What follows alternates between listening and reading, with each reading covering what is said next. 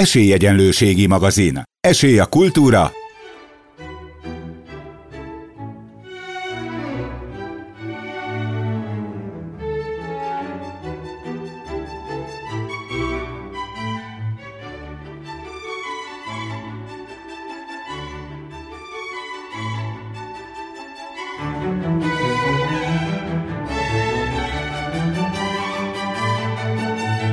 Szórakozás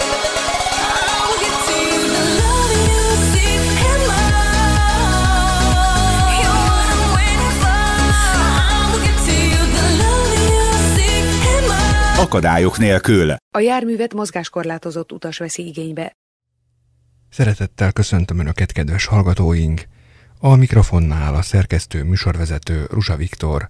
Önök az Esélyegyenlőségi magazin 2014. júliusi második adását hallják. Lássuk mai adásunk tartalmát. Nemrégiben jelent meg Hajdan Vali, versíró, közönségszervező, új verses kötete, egész pontosan Fülbevali című verses kötetének új bővített kiadása. Valiról köztudott, hogy gyakran vesz részt jótékonysági gálaműsorokon, vagy olyan gálaműsoron, amelyen integráltan együtt lépnek fel sérültek és épp emberek. Nem egyszer vett már részt a Mozdulj Közhasznú Egyesület gála műsorain, vagy például Krizbai Teca közönség találkozóin. Műsorunk második részében Kismártonnal, a Magyar Kriket Szövetség elnökével beszélgetünk, aki Tarcsi Géza meghívására érkezett hozzánk. Ezzel várja önöket a szerkesztő, műsorvezető Ruzsa Viktor. Fülbe Vali címmel jelent meg Hajdan Vali ahogy ő magát nevezi, versíró, előadóművész, közönségszervező verses kötete néhány héttel ezelőtt. Most magával a szerzővel beszélgetek. Mi ez a, ez a cím, hogy fülbe vali, nyilván a nevedből adódik, de hogy jött ez az ötlet annak idején? Én nagyon szeretem a fülbevalókat, rengeteg van, megszámlálhatatlan, kicsi, nagy, közepes, mindenféle, egyébként mind a két fülemben két luk van, és két, két fülbevaló nélkül nem tudok elindulni otthonról, tehát ez nekem nagyon ö, fontos. Nagyon szeretem ezeket a kis bizsukat, nem aranyfülbevalókat hordok, de szeretnék ö, arany mondásokat néha az emberek fülébe helyezni, és azt gondolom, hogy talán innen jött, hogy így több értelmű ez, hogy fülbevali, tehát a fülbevaló, és a fülbevali a nevem, és a fülbevalóm az valahogy itt együtt cseng, és nagyon sokat gondolkodtam, hogy mi legyen vajon a címe a könyvnek, és végül is ezt találtam a legtalálóbbnak. Te annak idején úgy tudom, hogy színházban kezdted a pályád, jól tudom én ezt? Igen, a legelső munkahelyem színház volt, méghozzá József Attila Színház. Akkor 18 éves voltam, és nem vettek fel a főiskolára, a színművészetire jelentkeztem, és megpróbáltam egy funkciót betölteni ott, és ott mint kellékes dolgoztam egy évet. Ami ugye azt jelenti, hogy te nagyon közel voltál a színészekhez, hiszen jól tudom, akkor a kellékes, az a, hát tulajdonképpen a díszlettervező, a sminkes ö, környékén van, ugye, tehát gyakorlatilag te kiszolgáltad a, a többieket, a, a személyzetet magát, jól gondolom én ezt?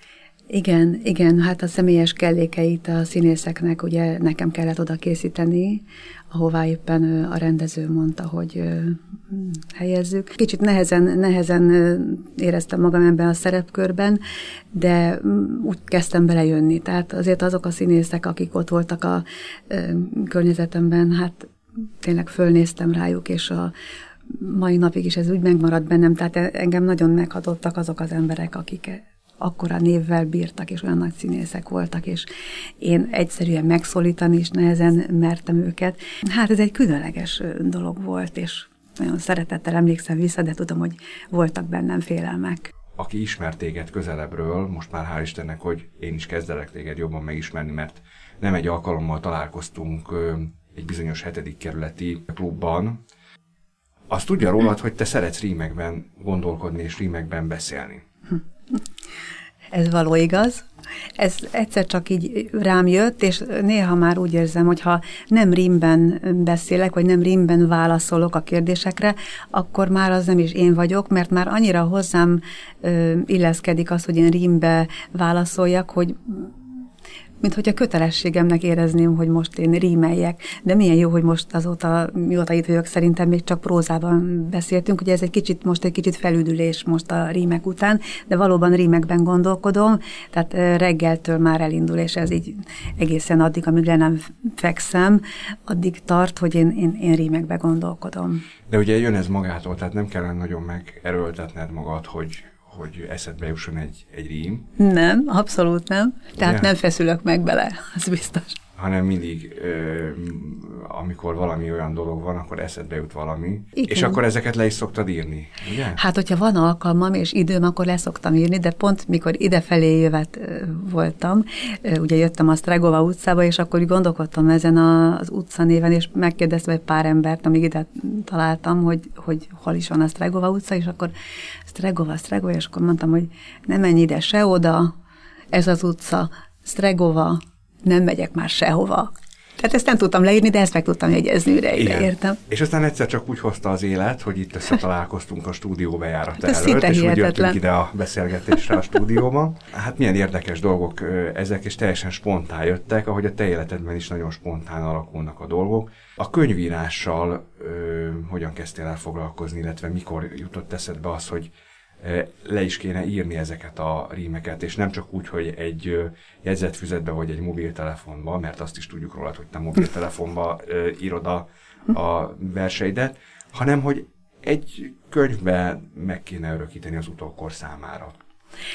Onnan indult a dolog, hogy igazából a fülbevali címmel az előadóestem az korábban volt, mint ahogy a könyv megjelent, és éppen az előadás kapcsán a közönségből, akik ott voltak a közönség köreiben, ők kérdezték, hogy hol lehet olvasni ezeket a rímeket, mert nagyon tetszett nekik az előadásban elhangzott sok-sok rím, és szerettek volna otthon is ezzel foglalkozni, csak nem tudták, hogy hol juthatnak hozzá, és akkor ezen elkezdtem gondolkodni, és mondtam, hogy hát akkor ezt tényleg könyvbe kell, hogy szedjem, és igazából elindultam egy vonalon, és akkor én már publikáltam a verseimet a Poeton, van egy irodalmi portál, és igazából onnan indult, hogy ott már azért voltak verseim, és kapcsolatba kerültem egy-két olyan kortárs íróval, költőt az azért nem szerettem mondani, mert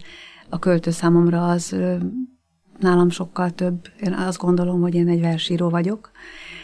A költőt azt nagyon szépnek, költőinek találom a, a költő mm. kifejezést. Sokan ö, illetnek ezzel a titulussal, de azért ettől mindig egy kicsit félek. Lényeg az, hogy ö, valakiken keresztül azért eljutottam, hogy hogyan is lehetne egy könyvet megszerkeszteni, Végül is, mint sok minden másban az élet többi területén is szeretek mindent egymagam csinálni. Tehát én szerkesztettem végül is meg a könyvet, én lektoráltam, és én is adtam ki. Tehát igazából ez a több funkciós dolog itt, amit én egymagam kézbe vettem, és így magamat tudom igazából megkérdőjelezni, hogyha valami nyilván nem hibátlan ez a könyv. Tehát saját magad kell, hogy kiad, mert ezek szerint akkor a könyvkiadás az nagyon hát nem is tudom. Macerás. Szóval, igen. És pénzbe kerül. Én azt gondolom, hogy nyilván nekem ez így való igaz, hogy valahogy volt egy kis összegű pénzem, amit akkor én vala, valamilyen folytán, valaki folytán hozzákerültem egy bizonyos összeghez, és ennek köszönhetően tudtam kiadni. Nekem fontos volt, hogy ne egyéb másra költsem azt a pénzt, ami a rendelkezésemre állt, hanem egy könyvet a közönségnek szerettem volna ezt ajánlani. Magyarországon ma nagyon nehéz könyvet kiadni, pláne szép irodalmi könyvet? Valahogy úgy éreztem, hogy egy pár kiadóhoz elküldtem a verseimet, és nem kaptam visszajelzést. Úgy éreztem, hogy én erre nem akarok már olyan sokat várni. Én magam sem vagyok fiatal, hogyha most már olyan, olyan értelemben, hogy most itt nem tudom mennyit. Én, én ha most szeretnék valamit, akkor amit lehet, azt én megteszek, annak érdekében, hogy minél előbb ez kézbe kerüljön. És Isten valahogy úgy adta, hogy, hogy mindig nyitott ajtókra találtam másút, tehát hogy én, hogyha valahol nem találok nyitott ajtót, akkor megyek tovább, és akkor, akkor majd ott. És valahogy rám is találtak ezek a dolgok. 2010-ben jelent meg igazából a Fülbeholinak az első kiadása, és az lett kibővítve, most miután ugye elfogytak azok a könyvek, és ez ki lett bővítve, lett egy lehetőség, hogy 60 oldallal kibővíthettem az előzőt, és akkor azok is jól, jól járnak, akik már olvasták a, a korábbit, és hozzátettük a további verseimet. Igazából az első rész ez a Fülbevalit című estemnek az anyaga. Egy ilyen estre hogyan készülsz fel, egy ilyen bemutató estre? Az az első bemutató este az nagyon izgalmas volt, mert az igazából nem csak egy bemutató este volt, hanem ott igazából egy komplet színházat hoztam létre. Tehát a kellékeket is én vittem, otthonról a jelmezeimet, a fülbevalóimat. Például az asztalon, az asztalterítőnek a rojtjai azok fülbevalókból voltak kirojtozgatva, tehát azokat én, rendeztem be. Az én elképzelésem szerint rendeztük be a színpadot, ez a Budapesti Kamaraszínháznak a Súr stúdiójában volt. Nagyon érdekes, tényleg egy személyes színházat vittem oda, és ötször öltöztem gyorsba tehát ahhoz képest, hogy milyen hangulatú versek következtek. Volt két zenész, akik közben két percet mondjuk zenéltek, én addig a két-három perc alatt átöltöztem, átvettem a fülbevalóimat, kellékeimet magamra helyeztem, és aztán utána úgy jöttem ki, és úgy mondtam tovább, illetve énekeltem. A műsoraidat is teljes egészében te döntöd el, te állítod össze, hogy éppen mit fogsz előadni, mit fogsz elénekelni. Igen, igen, mindent én állítok össze, és mindig elképzelem, hogy vajon kik fognak ott ülni, mert általában ugye a jegyeket is én adom el magamra, illetve én toborzom a közönséget, tehát a szervezője is én vagyok az előadó estjeimnek. Ezek előre meg vannak írva, ezek a bemutatók, tehát maga a forgatókönyv, vagy előfordul, hogy változtatsz rajta, hogyha mondjuk több alkalommal van, és akkor esetleg valamilyen külső behatás történik előtte, ami miatt te tehát valamilyen külső esemény hatására változtatsz mondjuk a sorrenden, vagy előveszel olyan verset, amit előtte nem mondtál el. Mindig más. Tehát ez, ez, ez mindig más. Nem, nem is tudnék kétszer ugyanaz, értve megvan a forgatókönyv, különösen a Fülbevalinak, az a, az a forgatókönyv, azért is örültem, hogy ezt leírhattam könyvformájában, én csak azt akartam akkor kiadni, tehát az, hogy az meglegyen. Az a mai napig is megvan, de már változtattam rajta, és sőt, már a verseimen is változtattam. Én azt gondolom, hogy nekem, nekem szabad ilyet csinálni, mert mindig jönnek újabb rímek, amivel úgy érzem, hogy csak javul az a vers, amit korábban megírtam, és hozzá tudok toldani. Tehát a, az élőadásnak az a varázsa, hogy igazából ezeket is hozzá tudom tenni. És valóban van egy forgatókönyv, de már észrevettem magamon, hogy hát van egy bizonyos repertoár már bennem, hogy milyen verseket szeretnék elmondani, de attól függően, hogy a közönség mire kíváncsi, vagy milyen összetételű a közönség, ahhoz képest alakítom is, és a szituációk is hozzák magukkal. Például a legutóbb is, talán emlékszel, amikor ott voltál, volt valaki, akinek megszólalt a mobiltelefonja. Igen. És ez nekem é, úgy, jó volt, hogy, hogy nem estem kétségbe tőle, hanem pont jött egy spontán versem, amit pont oda kapcsolódott, és Igen. akkor ezt el tudtam mondani, és akkor egy jó dolog született belőle, és nem kellemetlenség. Azért, hogy a hallgatók képben legyenek, hogyha valaki nem ismerne téged, akkor most mutatkozz be a hallgatóknak abban az értelemben is, légy szíves, hogy ha van most egy-két olyan versed, amit itt szívesen megosztanál a hallgatókkal ebből a könyvből, akkor csináljunk kedvet a hallgatóknak, hogy mi az, amiért érdemes ezt a könyvet forgatni, kézbe venni? Már a nevemet is el szoktam szavalni, úgy szoktam bemutatkozni, hogy kis vali voltam hajdan, csak majdan lettem hajdan. És így akkor már az ember már örül, amikor hallja, hogy na, akkor itt már valami baj van. Igen. A könyvnek a hátsó borítóján van, mert ez egy pici poétika is. Mindig álmodozó gyermek voltam, gondolataim közt kóboroltam. Kezdetben még talicskát is toltam, majd a szekérhúzást gyakoroltam. Így találtam rá egy saját útra, szükségem volt hozzá belső kútra. Úgy emlékszem vissza a gyermekmúltra, tiszta vízre vágytam én, nem csúfra. Ezüst színű, csillogó patakra, tisztán folyó, mézízű szavakra. Titkokat vágytam bízni aranyhalakra, formálják kedvükre, tetszetős alakra. Ez tényleg nagyon szép, ez gyakorlatilag az életutad, amit bejártál eddig. Jól értem én ezt? Igen, igen, és valóban így van, igaziból is toltam talicskát, mert, mert a, a nagypapám... Vidéki kislány volt? Hát Budakeszin nőttem föl, uh-huh és, és a nagypapám azt tolta a talicskát, és akkor én engem is tolt rajta, és aztán én is kipróbáltam, hogy hogy lehet tolni a talicskát. És milyen érdekes, hogy amikor meg sulis voltam, akkor a, a gyerekek akkor még nem hívtak, de amikor kórusba kerültem, lett egy barátnő, és ő elnevezett engem talicska, Valicska Talicskának. Tehát ez érdekes módon visszaköszönt, Igen. és valószínű, hogy ezért is jött aztán be ez a kép, de ez egy szép párhuzam szerintem, és a szekérhúzás az pedig ugye tudjuk, hogy mit jelent a szekérhúzás. Én azt gondolom, hogy eléggé húzom a szekeret. Hát húzzuk az igát Húzzuk az igát, igen. Tehát másképp nem megy. És szeretem Balaton aligát. igen, erre is tudsz rímet, látom. Bármit mond neked az ember, gyakorlatilag mindenről lesz az bejut valami. Azt tudjuk, azon kívül még, hogy Terézvárost is nagyon szereted, mert hogy az az otthonod.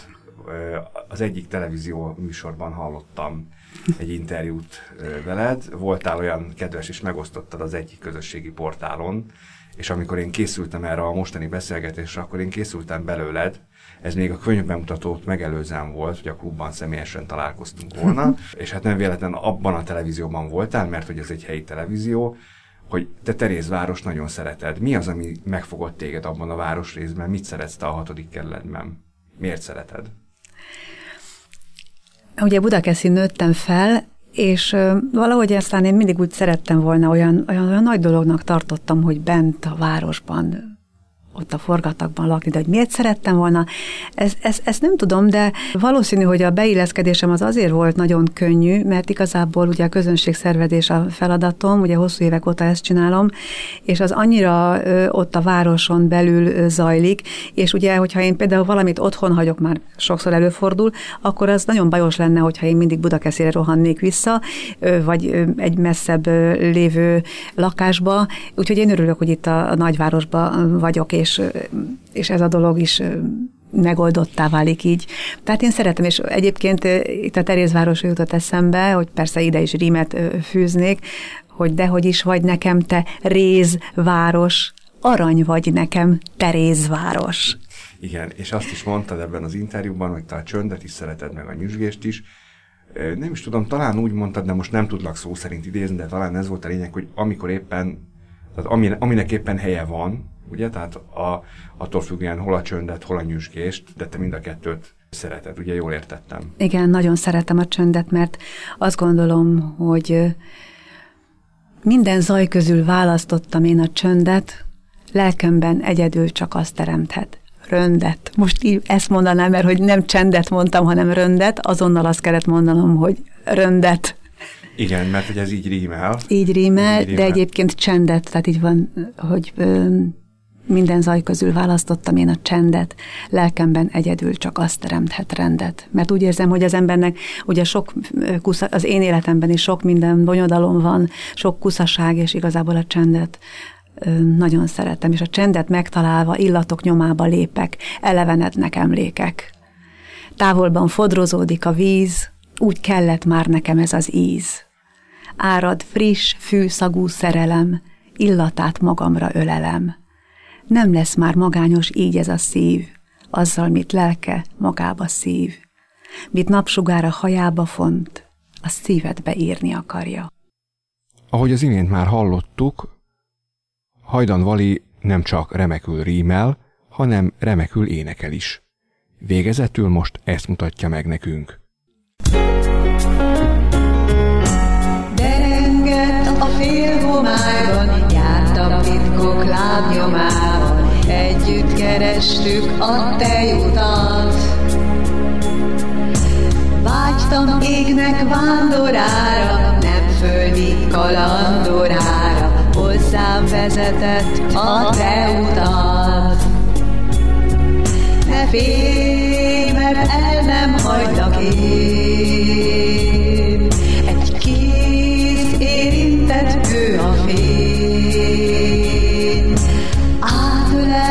most mindkettőnket, elsimítjében fel őket, s eltűnik, amint jött a sötét.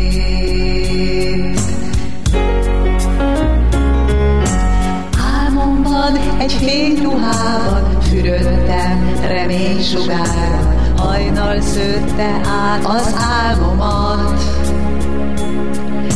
Játszottam, hogy udvarában égkékjének sátorában, ő festette szivárványomat.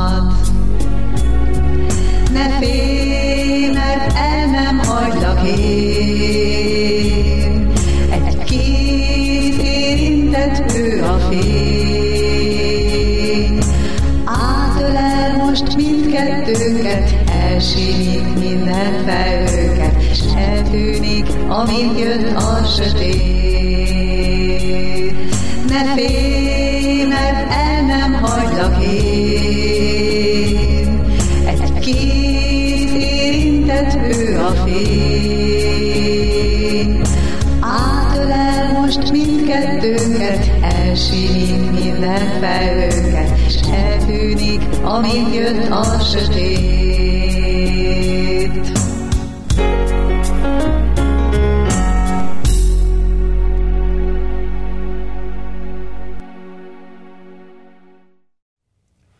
Üdvözlöm a Rádió Stúdióban Kis Mártont a Kriket Szövetségtől. Milyen titulus tölt, bent, tölt be a szövetségnél? A Magyar Kriket Szövetség elnöke vagyok. Van szerencsém ebben az égben ücsörögni. Mikor alakult meg ez a szövetség?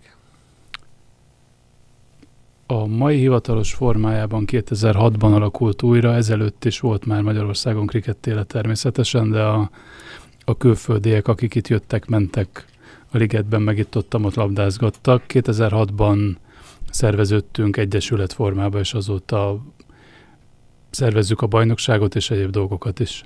Mit lehet tudni erről a sportágról? Én úgy tudom, hogy angol száz területeken terjedt el ez a sportág elsőre. Eredetileg angol, illetve az angol gyarmatokon uralkodó sportág, ez olyannyira, hogy a világ második legnépszerűbb sportága, a fotball után ugye nyilvánvalóan, és a ma már nem gyarmat dél-ázsiai szubkontinensen, ott az indiai, pakisztáni, afgán, Sri Lanka, kicsit messzebb menve Ausztráliában, illetve Dél-Afrikában gyakorlatilag ez a sport. És gyakorlatilag ebből rendeznek világbajnokságot, amivel többségében az angol száz területek, meg a, gyarma, a volt gyarmati területek vesznek részt.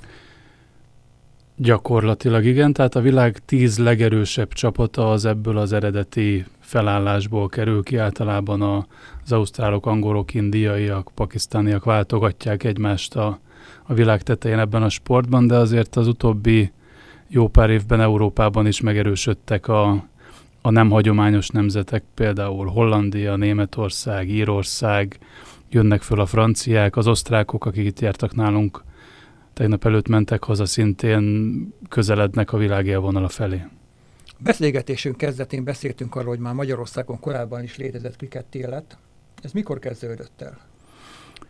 Amiről én tudok, ugye én egy jó pár évig nem éltem Magyarországon, amit össze tudtam szedni a történelemből, az azt mutatja, hogy a már 2000 előtt is, tehát a 90-es évek derekától voltak nem hivatalosan szervezett, de mégis jó kis meccsek, mondom, főképpen a Városligetben, a, a Margit-szigeten, tehát ott, ahol nagy szabad zöld fűterületeket találtak maguknak a, az itt élő külföldiek, és aztán ebbe kapcsolódtak be szép lassan a, a magyarok is, látva, hogy ez egy meglehetősen izgalmas sport. Hány egyesület van Magyarországon? Hivatalos egyesületünk 8 van most, abból egy női egyesület, a többiek azok fiúk, és ezek szerveződnek utána egy Premier Ligába, egy fejlesztő bajnokságba, illetve még egy ilyen családi gyerekapuka típusú bajnokságba, négy-négy, három-négy csapattal gyakorlatilag. Ugye néztem a képeket, hát Angliában ott ilyen hatalmas stadionok vannak, a kriket számára Magyarországon ezt hol, hol lehet űzni ezt a sportágat? Mert nem tudok erről, hogy Magyarországon lennének ilyen kriket stadionok. Egy darab van, nem nevezzük azt egyelőre stadionnak, az egy hivatalos nemzetközi méretű kriketpálya, Sződligeten található, ott két kriketbolond angol ember megvásárolt egy dupla focipályányi területet, ami régen ott a, a településnek a, a sportpályája volt, és miután ártéren van, így nem nagyon tudták hasznosítani, és ezt egy elég jelentős befektetéssel konvertálták valódi kriketpályává, hiszen itt a, a fű minősége, a, a vízelvezetés, a locsolás, az mind gyakorlatilag a, a golfpályákhoz hasonlító minőséget, illetve körültekintést meg gondoskodást igényel. Akkor gyakorlatilag a kriketet olyan helyen lehet megrendezni, ahol nagy, ter- nagy területű füves rész van, és ahol gondozva van a fű. Mondjuk azt, hogy ez a szabályos-szabályos, tehát az angolok szeretnek ezen játszani. Ugye sajnos tavaly a, a mi pályánkat is elöntötte a, az árvíz. Ott a, közösen a, a nagy során itt egy csomó területtel. Így a mai fűminőségünk az nem ugyanolyan, mint mondjuk másfél évvel ezelőtt volt, de Kispesten például egy normál focipályán játszuk a krikettet, vagy vidéki városokban, Fehérváron, Miskolcon, Szolnokon, Békés Csabán, tehát azokon a településeken, ahol jelen vagyunk kisebb-nagyobb intenzitással, ott mindenhol egy normál füves focipálya méreten is lehet természetesen krikettet játszani, sőt egy sima aszfalt grundon van, egy, vagy egy poros pályán is, tehát a Ázsiában ez a játék, ez ugyanúgy a, a köznép, egyszerű nép játéka, mint ahogy itthon a grundfoci gyakorlatilag, de valóban a hivatalos mérkőzéseket azt illik szépen gondozott, szabályos főön játszani. A verseny szabályával nagy vonalakban mit lehet tudni?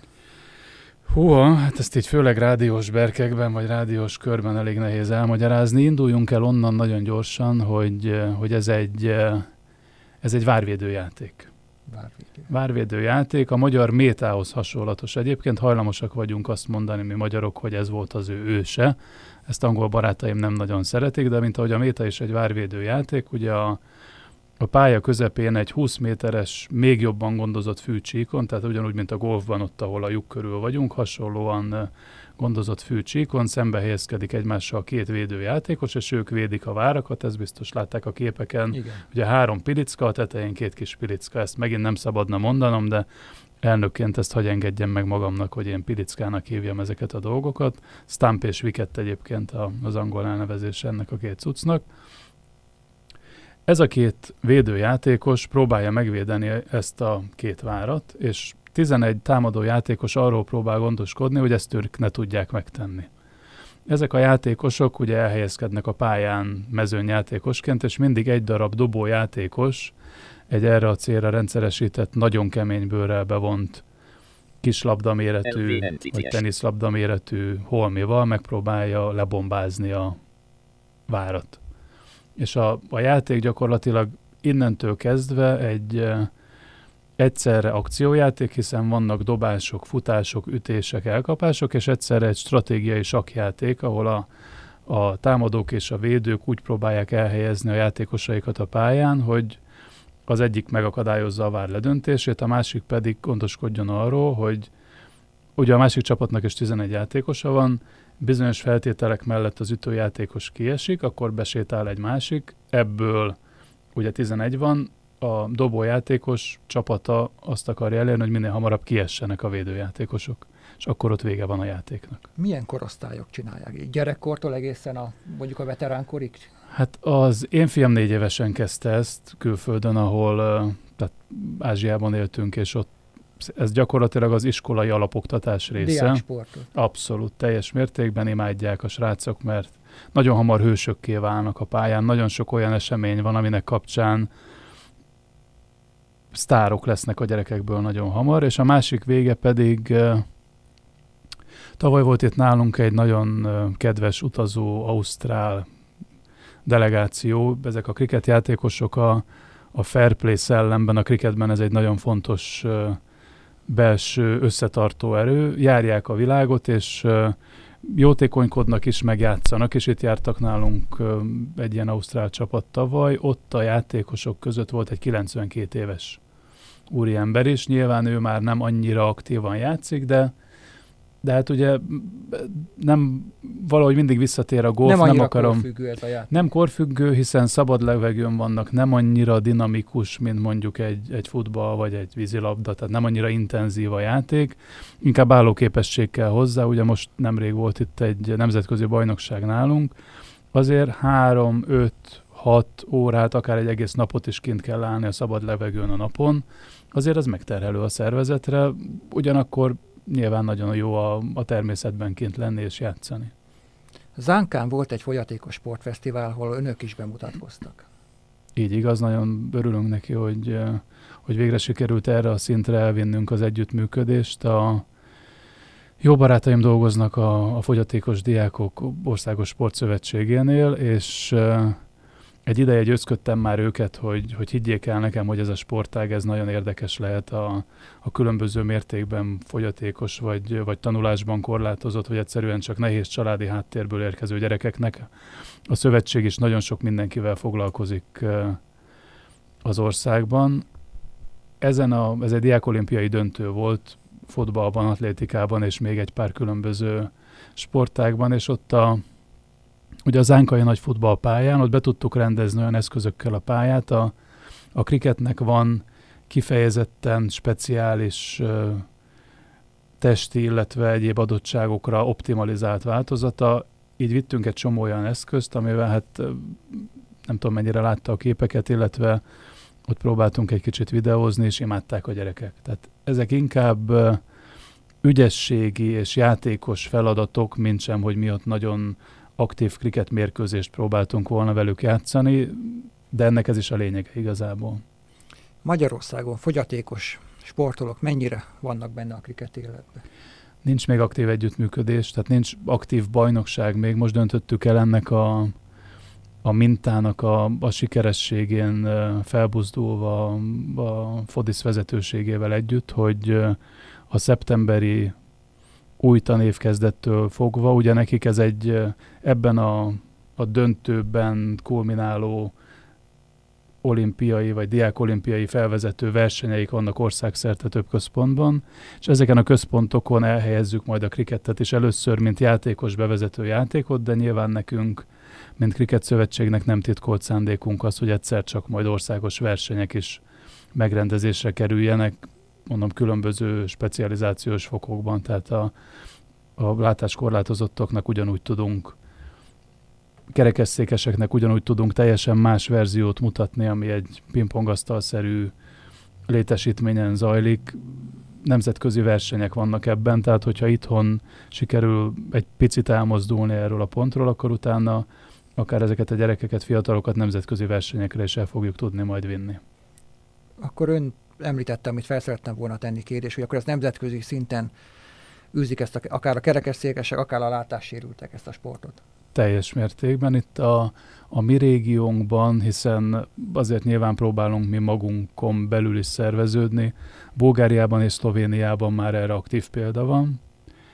A franciáknál vannak kapcsolataink, ahol szintén aktívan zajlik, és amióta tudják a Nemzetközi Szövetségben, ugye 2012 óta aktív tagjai vagyunk a Nemzetközi Szövetségnek, és most idén tavasszal meglátogattak minket pont a, a fogyatékos sport, illetve az iskolai testnevelés órai programunk kapcsán. Idejött a Nemzetközi Szövetség, meg a, az angol sportminisztérium képviselete megnézni, hogy mit is csinálunk mi itt a, ez a nagyon pici ország, ahol ugye elég sokan azt se tudják, hogy mi az, hogy kriket, és, és egyre jobban terjed a híre annak, hogy mi aktívak vagyunk, és folyamatosan kapjuk a segítők ezeket legutoljára Hollandiából például.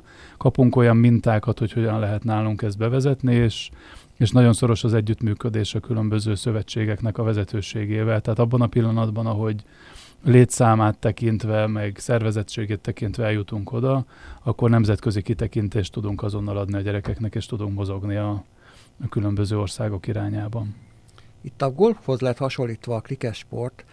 A golfról azért köztudott, hogy az többnyire az, ez egy az egy jobb módú réteg, úgynevezett gentleman sport. A kriketre akkor ezek szerint nem annyira jellemző, hogy egy gentleman sport lenne. E, jó, hogy előkerült ez a, a téma, mert ugyanez a, a bélyeg rajta van azért a kriketten, és hiszen a, a nemzetközi versenyekről érkező képek döntően azt mutatják, hogy nagyon szép hófehér ruhába felöltözve úri emberek sétálgatnak a pályán, valami péklapátot visznek a kezükben, néha belőtnek a labdába, és úgy, úgy igazából egy egy úri sportnak tekintették. Ezt valóban Angliában ez volt az eredeti indítatás meg szándék, de hogyha megnézzük a, a, a dél-ázsiai szubkontinensen élő, hát szerintem két milliárd fölötti lakosságot, hát róluk minden mondható el, csak az nem, hogy ott az egy nagyon gazdag környéke lenne a világnak, mondom, én magam is köztük éltem nagyon sok évig, ott bizony az úgy néz ki, hogy a, hogy a vallásból eredően a pénteki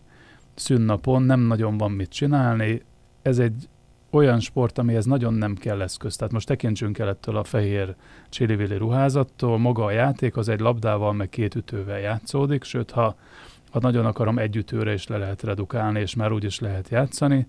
És akkor a, a gyerekek általában speciális szabályokat vezetnek be, hogyha eltalálom a, a bokor tetejét, az három pont, hogyha leütöm a, a marinéni bögréjét a, a kapuról, akkor az két pont, és olyan fajta szabad játék keletkezik ebből, ami, ami mindenkinek hozzáférhető, mindenkinek elérhető. Akkor ezt a sportágatot Ázsiába, vagy akár Afrikába azok is tudják űzni, akik esetleg a társadalom perifériáról valamilyen szinten kiszorultak.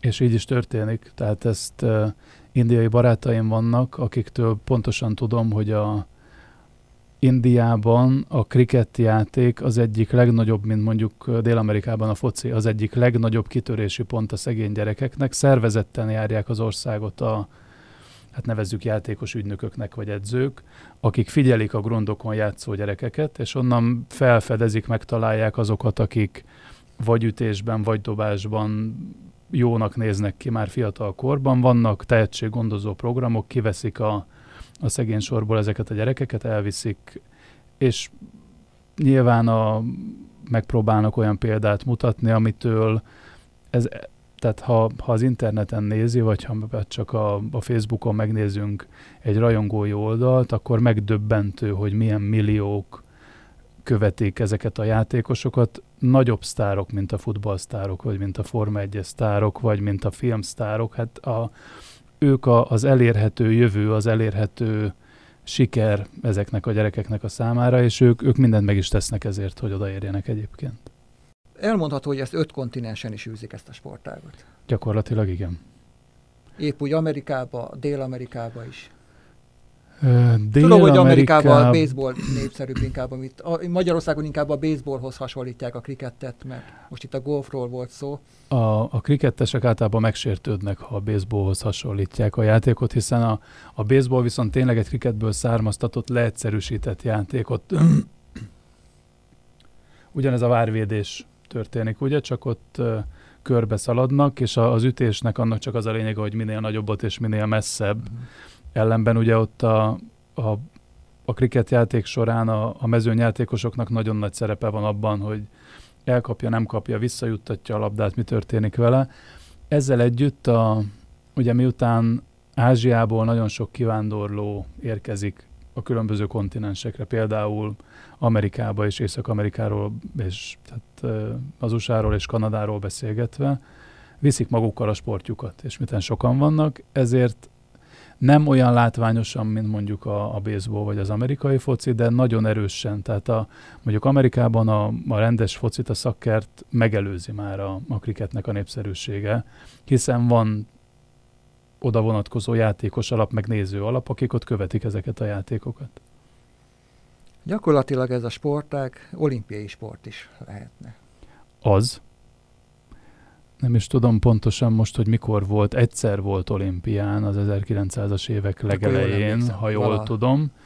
Sőt, hát olyannyira olimpiai sport, hogy az a furcsa helyzet van, hogy a valamelyik nap utána néztem, ha diák, a diák olimpiát szerveznénk, akkor a úgynevezett olimpia képes játékok listáján rajta van, hiszen olimpián szerepelt. Ed, itt egy picit már elmegyünk abba az irányba, amit én nem nagyon szeretek a kriketben. Az egyik leg jobban kereskedelmi esedett sportá vált az utóbbi tíz évben mondjuk, és a, a Nemzetközi Kiket Szövetség, ahol döntően a, megint csak az ázsiai országok dominálnak, és uh, Dubai székhelyjel uh, operál az egész világon, kereskedelmi szempontokat figyelembe véve, és a versenynaptárnak a nagyon nagy teltségét is uh, szem előtt tartva egyelőre nem is jelentkeznek. Tehát már több felkérést kaptak, hogy jöjjünk vissza, vagy jöjjenek vissza az olimpiára, és nem jelentkeznek az olimpiára visszakerülendő sportért. Nyilván a, a kriketnek az eredeti verziója, amit öt napig űznek, az nem képernyőképes. Értem. Ezzel szembesült a Nemzetközi Szövetség is, és először, tehát vannak különböző formátumok, van az ötnapos, az öt darab egynapos játékból áll, az egy csata, az egy háború. Aztán ennek van a, az egynapos verziója, ami egy kisebb háború, és utána elkezdték csökkenteni folyamatosan, hogy a, a, reklámjogok meg mindenből eredően ez tévén is közvetíthető legyen, meg ne álljon meg a, az élet például mondjuk Mumbaiban, hogyha ott egy nagy mérkőzés van meg elkezdtek vele ugyanúgy utazni, mint ahogy az amerikai foci most már átjött Európába, vagy a jégkorong, és megszületett az a formátum, amit már elbír a tévéképernyő, ez három órás, ezt T20-asnak hívják. Két mondattal mind a két csapat 20-szor 6 labdát dob el, ez kétszer 120 labdányi két fél idő, kétszer másfél óra, időkorlátban ez pont három óra alatt ennek a mérkőzésnek be kell fejeződnie, ez már most már szó van róla több helyen, hogy ez visszakerülne az olimpiára. Meglátjuk, hogy, hogy a Nemzetközi Szövetség ezt mennyire propagálja, meg mennyire próbálják ezt valóban teljesíteni. Hát meg az olimpiai bizottságnak mi erről a hozzáállása? Én, én úgy tudom, hogy ők fogadnák. Tehát azért itt ezzel nagyon sok szurkoló és nagyon sok néző jár együtt, ami egyúttal a TV jogokkal is jár együtt. Tehát én nem gondolnám, hogy az Olimpiai Bizottság ne, ne szeretné, amellett, hogy ez egy ősi tradicionális sport, a középkortól játszák, tehát a, az olimpia szellemébe is illeszkedhetne, mondom itt a formátumokkal, meg a, az eltérő kereskedelmi érdekeltségekkel van elsősorban probléma. A e, brazilokról köztudott, hogy nagyon jó e, labdajátékosok, Ugye most pláne a fotball VB kapcsán is mondhatjuk ezt, de ugye a következő olimpia is ugye Rio de Janeiroban lesz 2016-ban. Elképzelhető, hogy a kriket addigra visszakerül, vagy mennyi időnek kell eltelni, amíg úgymond akreditálnak egy sportágat, ha valaki előterjeszti a Nemzetközi Olimpiai Bizottságnál, hogy az már pedig kerüljön vissza? Én nagyon nem tartom valószínűleg, hogy 2016-ban ez már műsoron lenne. Most fejből meg nem mondom, de mintha a, a megelőző olimpia előtt, mintha két évvel lenne a követ, tehát a második rá következő olimpia programjának a zárása, ez egy, ha jól emlékszem, az a, a NOB-nak egy egy bizottsági ülése, ahol megvitatják ezeket a kérelmeket. Ez ugye most volt probléma a birkózás körül, meg a, frisbee körül talán, tehát, tehát furcsa sportok jöttek, mentek, meg szó volt róla, hogy hova kerülnek, meg hova nem kerülnek. Én azt gondolom, hogy legelőször a 2020-as olimpia esetében van realitása annak, hogy, hogy ez visszakeveredhet. Mondom akkor, hogyha egyáltalán az ICC, a Nemzetközi Szövetség a fülebotját megmozdítja és előterjeszti, hogy ők szeretnének az olimpia műsorán szerepelni, mert egyelőre még erről is csak egy jegyzőkönyvet láttam, hogy szóba került a pár üléssel ezelőtt, de, de még ez nem kézzelfoghatóan még nem jelenítődött meg. Aki a beszélgetésünk hallván esetleg arra gondol, hogy ezt a sportágat szívesen kipróbálná, akár épp, akár fogyatékos sportoló, hol teheti meg, hol tud, hol tud erről érdeklődni? Mindenféle közösségi médiát használunk, ugye elég vegyes a korosztályunk, és elég sok fiatalunk is van, úgyhogy kézenfekvő, hogy természetesen van weboldalunk. Persze, el lehet mondani a weboldal címét. Ami a, miután sok nemzetközi játékosunk van, ezért egy angol szakkifejezésként maradt meg, itt találnak minket mindenhol, úgyhogy ez a Hungary for Cricket, aminek a közepén van egy négyes, .com, és uh, ugyanezen a néven Facebookon, Twitteren, Youtube-on, mindenhol megtalálhatóak vagyunk. Uh, igyekszünk minél több, minél frissebb, minél érdekesebb uh, tartalmat mutatni ahhoz, hogy látszon, hogy mennyire színes ez a sport, és mennyire valóban úgy van, hogy a legkisebb gyerekektől a Érdekes, hogy a legnehezebb korosztály egyébként a kamaszaink, tehát pont ma volt egy 25 fős osztályunk, akik meg múlt héten is volt egy egész iskolánk, ahol jaj, hát hát süt a nap, meg most jöttünk a tanulmányi kirándulásról, meg most, most tényleg most nekem oda kell állni, meg dobni. A, két hete voltunk a, a sportág választón, ahol tavasszal is, meg ősszel is szigorúan mindig nagy létszámmal jelenünk meg. Ott több ezer gyereket szoktunk megmozdítani. Tehát ott a, ugye több száz fölötti a sportoknak a száma, amit ki lehet próbálni. A mi standunknál ott reggeltől estig haigálják a labdát, kézbe fogják az ütőt, és nagyon érdekes, mert ugye első nap mindig a szülői, vagy az iskolai nap, a második nap pedig a szülői nap, és másnap egy csomó gyereket látunk, hogy cipeli vissza az édesapját vagy anyját kézen fogva, hogy gyere, gyere, próbáljuk ki együtt ezt, mert ez, ez nagyon érdekes ez a játék.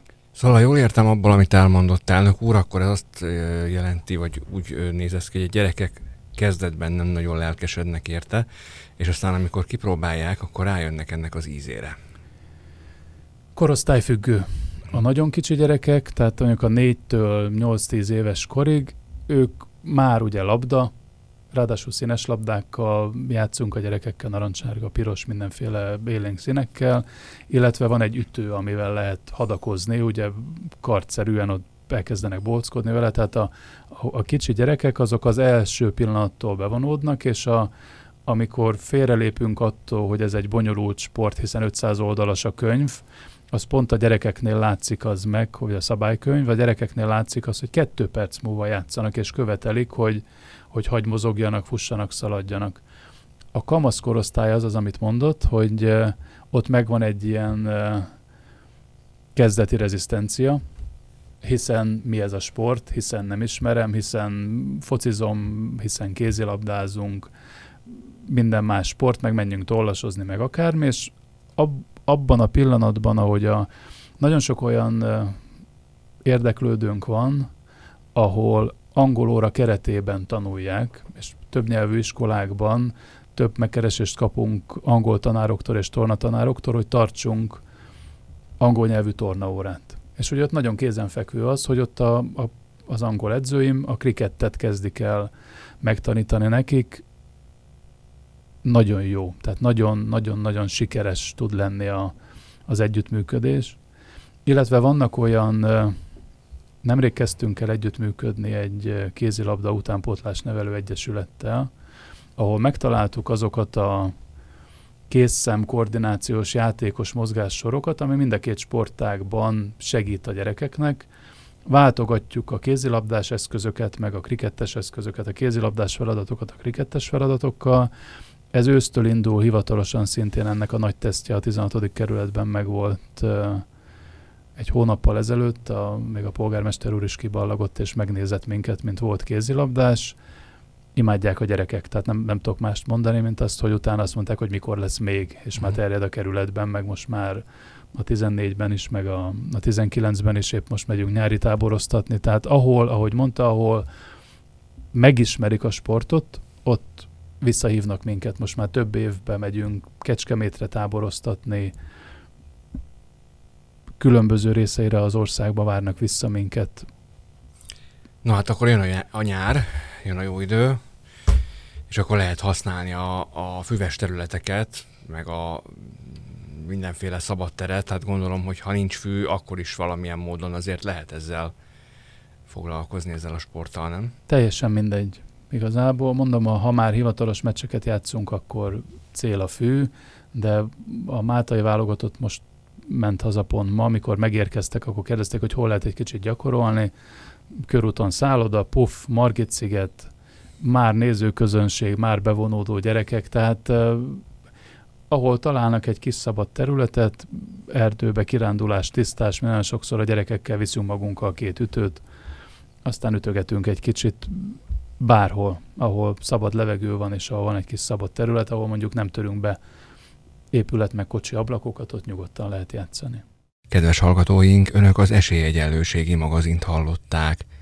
Műsorunkkal legközelebb két hét múlva jelentkezünk ugyanezen a frekvencián.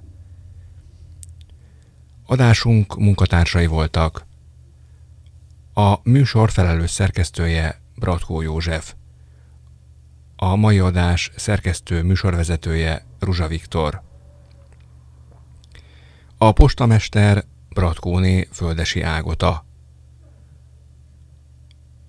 Tarcsi Géza, kedves kollégánk, riporterünk volt.